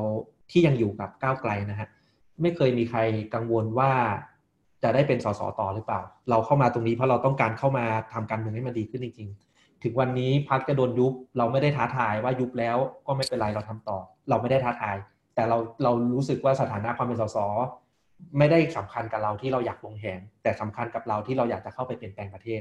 เพราะนั้นถ้าวันนี้เราผมโดนตัดสินไม่เป็นสสผมก็กลับมาในฐานะประชาชนคนหนึ่งไม่ได้เสียดายอะไรนะฮะสิ่งที่เราเสียดายคือ ถ้าเรามีโอกาสมาเป็นสสแล้ว แล้วเราไม่ได้ทำมันอย่างเต็มที่ไม่ได้พูดอะไรตรงไปตรงมา ไม่ได้ทำสิ่งที่ถูกต้องที่จะเปลี่ยนการเมืองไทยมาดีขึ้นได้จริงเนี่ยผมว่าตรงนี้น่าเสียดายมากกว่านะครับก็พยายามคิดในเชิงบวกคิดไม่ผิดที่มาเล่นการเมืองผิดผิดไหมล่ะฮะก็ผมว่าไม่ผิดนะ คือผมว่าผมว่าคือคือตัวผมเองที่เข้ามาร่วมกับอดีตอนาคตใหม่เนี่ยเพราะว่า เราเป็นคนหนึ่งแต่ก่อนผมเป็นคนหนึ่งที่ที่ที่บ่นประเทศนะฮะบ่นมากๆว่าเฮ้ยทำไมประเทศนี้เป็นแบบนี้ แล้วก็เราก็รู้สึกว่าเราเราบ่นอย่างเดียว แต่พอมันเกิดอนาคตใหม่ขึ้น มีคุณธนาธรมีอาจารย์ป๊อกมีคุณชอบมา ที่เขาก้าวนำเราไปก่อน ผมมีคำพูดหนึ่งที่ทำให้ผมตัดสินใจมาสมัครเป็นสมาชิกอดีตอนาคตใหม่แล้วก็มาลงสสเนี่ยเพราะคุณธนาธรบอกว่า ถ้าคุณอยากเปลี่ยนแปลงประเทศเนี่ยร่วมเดินทางไปกับเขา เขาไม่ได้เข้ามาทำการเมืองระยะสั้น แล้วในเมื่อวันนี้มีสามคนนั้นเดินนำแล้วอะแล้วเราจะไม่ไปร่วมเดินทางกับเขาไม่ไปช่วยเขาทำหรอเราจะยังบ่นอยู่กับที่อีกหรอนะฮะมันก็เลยเป็นที่มาที่ไปที่เรารู้สึกว่าไม่ได้แล้วต้องลงมาช่วยกับเขาดูสักตั้งหนึ่งนะครับ เจอมาขนาดนี้ยังเชื่ออยู่ว่าการเมืองเปลี่ยนประเทศนี้ได้ สภาเปลี่ยนประเทศนี้ได้อยู่นะครับ ต้องเชื่อครับอาจารย์คือการเมืองเป็นเรื่องความหวัง คือถ้าเราถ้าเราหมดความหวังแล้วก็ก็คือเราไม่ต้องทำอะไรเราก็อยู่เฉยอยู่กับที่มันก็ไม่มีทางดีขึ้นแน่นอน ครับครับโอ้เมื่อกี้ลืมถามเรื่องหนึ่งก่อนก่อนก่อนจะจบ ตอนนี้ไม่ยังมีงบสสกันอยู่ไหมคือต้องบอกว่ารัฐธรรมนูญปี 60 เนี่ย ผมว่าอมองมองข้อดีของมันก็ได้นะ คือข้อเสียเราไม่ต้องพูดถึงมันแล้วนะข้อข้อดีของมันก็คือทำให้ผู้แทนราษฎร ไม่ว่าจะเป็นฝ่ายค้านฝ่ายรัฐบาลกลัวเรื่องนี้กันมาก นะฮะถามว่าปีนี้เอาเท่าที่รู้นะฮะแล้วก็ซึ่งซึ่งพักผมอาจจะไม่ไม่ไม่ได้รู้อะไรลึกๆ แต่เอาเท่าที่เรารู้ปัจจุบันคือไม่มีแล้ว มีมีหรือไม่มีดีกว่ากัน ถ้าพูดถึงงบสสคือโดยส่วนตัวโดยส่วนตัวผมเองนะครับ ผมมองว่าถ้าถ้าเป็นลักษณะที่ให้สสมีมี judgment เข้าไปทำอะไรโดยตรงเนี่ย ผมก็ยัง ค่อนข้างแบ่งรับแบ่งสู้คือมันต้องหาจุดตรงกลางนะฮะคือผมเนื่องจากเราเชื่อในการเมืองท้องถิ่น เราเชื่อในการเมืองท้องถิ่นก่อนนะฮะเพราะนั้นอะไรก็ตามเนี่ยคุณควรจะให้นักการเมืองท้องถิ่นเป็นคนทำแต่อะไรที่เป็นระดับประเทศคิดในเรื่องของกฎหมายคิดในเรื่องของโครงสร้างอำนาจคิดในเรื่องความสัมพันธ์ระหว่างรัฐส่วนกลางกับส่วนท้องถิ่นเนี่ยคุณให้สสตัดสินใจ เพราะนั้นถามว่า จะไม่ให้มีเลยไหม แล้วก็กำหนดโทษแรงๆ แบบที่ 60 มีหรือเปล่ามัน อันนั้นก็อาจจะสุดขั้วกันไปด้านหนึ่งจะให้มีแบบอิสระให้สสเข้าไปมีผลประโยชน์ได้เต็มที่ก็จะสุดขั้วอีกทางหนึ่งเพราะนั้นถามผมนะตอนนี้ผมว่ายังแบ่งรับแบ่งสู้หาจุดตรงกลางให้เจอดีกว่า แต่ถามถ้าถามว่าตอบโจทย์ว่างบควรจะอยู่ที่ใครควรอยู่กับท้องถิ่นมากที่สุดครับ ครับ ทิ้งท้ายจริงๆนะครับ ตอนนี้เรื่องโควิด มีอะไรอยากคุยกับสังคม มีอะไรอยากคุยกับพี่น้องประชาชนไหมว่าเราจะสู้วิกฤตโควิดนี้ ไปด้วยกันยังไง ครับ คือคือโดยส่วนตัวของผมผมผมรู้สึกว่าโควิด เนี่ยภัยที่น่ากลัวของมันที่สุดคือเรื่องของของความรู้สึกทางสังคมนะฮะคือคือถ้าเรามองตัวของผลจากการที่ที่เขาเก็บตัวเลขสถิติของผู้ที่ได้รับผลกระทบ และผู้จำนวนผู้เสียชีวิตต่างๆ ออกมาเนี่ยเราจะเห็นแล้วว่าจริง ๆ แล้วเนี่ยคนที่เอฟเฟกจริงๆ คือผู้สูงอายุที่เราต้องระมัดระวังเยอะ จริง ๆ แล้วคนหนุ่มคนสาวคนในวัยทำงานจริงๆเนี่ย อัตราการเสียชีวิตค่อนข้างต่ำสิ่งที่คุณควรระมัดระวังจริงๆ คือเรื่องของการที่คุณไม่เป็นผู้ติดเชื้อ แล้วไม่แสดงการแล้วนำไปติดเชื้อให้กับคนอื่น คุณหมอสุพัฒน์ก็ออกมาให้ข่าวกับทางมติชนแล้วนะฮะที่แกโพสต์ลงไปว่าจริง ๆ แล้วเนี่ยอยากให้ท่องจำสูตร 80 15 5คำว่า 80 หมายถึงอะไร 80 หมายถึงว่าคนส่วนใหญ่ที่ได้รับเชื้อไปเนี่ยคุณไม่มีอาการคุณจริง ๆ แล้วคุณไม่ต้องกลัวหรอกคุณต้องระมัดระวังไม่ให้คุณไปแพร่เชื้อต่อเท่านั้นเองนะฮะทำโซเชียลดิส a ทนซิ่งใส่หน้ากากต่างๆ นานาอะไรก็ว่าไป 15%คือคนที่มีอาการอ่อนๆ เดี๋ยวก็หาย ส่วนอีก 5%เท่านั้นที่เหลือเท่านั้นนะฮะที่แสดงอาการหนักแล้ว 2 ใน 5 คนเท่านั้นที่เสียชีวิตนะฮะเพราะนั้นพอเราเห็นตัวเลขแบบนี้ ผมอยากจะออกมาสื่อสารกับสังคมว่าเราอย่าไปตื่นตระหนก สิ่งที่เราต้องทำตรงนี้คือเราตระหนักมีสตินะฮะแล้วก็อย่าใช้เอาความตระหนกมาให้มันมาแย่งกันกักตุนสินค้ามีอะไรไม่แบ่งปันกันฉันต้องซื้อมาตุนให้เยอะที่สุด แบบนี้จะยิ่งทำให้ สังคมเดินไปไม่ได้นะครับ ไม่ว่าจะเป็นหน้ากากอนามัยหรือเจลแอลกอฮอล์ก็ตามเนี่ยถ้าเรายิ่งไปกักตุนอยู่กับเรามาก ๆ ราคาสินค้ายิ่งสูงขึ้น คนที่เขาหาเช้ากินข้ามชักหน้าไม่ถึงหลังเขาก็ไม่มีโอกาสเข้าถึงสิ่งเหล่านั้น แล้วคนเหล่านี้คือคนหมู่มากในสังคมนะฮะสุดท้ายตัวคุณจะปลอดภัยจากโควิดได้ไง ถ้าคนรอบข้างในสังคมคุณเดินออกไปตรงไหนก็เจอผู้ติดเชื้อหมดแล้วนะฮะเพราะฉะนั้นสิ่งที่ผมอยากจะสะท้อนและชี้ให้เห็นในวันนี้ก็คือ ทุกคนควรจะ ตระหนักรู้นะครับ แล้วก็เริ่มออกมามีสติแบ่งปันกันนะครับทำยังไงก็ได้ให้ทุกคนเนี่ยสามารถเข้าถึงการป้องกันได้อย่างเท่าเทียมกันนะครับ แล้วก็ผ่านพ้นวิกฤตนี้ไปด้วยกันครับวันนี้ขอบคุณคุณนัทพงศ์มากนะครับ ที่มาชวนเราคิดเรื่องระบบว่าประมาณไทยหลายเรื่องเลยครับหวังว่าจะรอดไปจากโควิด กันด้วยกันทั้งสังคมนะครับท่านผู้ชมกลับมาพบกับรายการวันโอวันวันออนวันได้ใหม่นะครับ ทุกวันจันทร์ถึงศุกร์สองทุ่มตรง วันนี้คุณนัทพงศ์และผมปกป้องจันวิทย์ลาไปก่อนครับ สวัสดีครับ สวัสดีครับ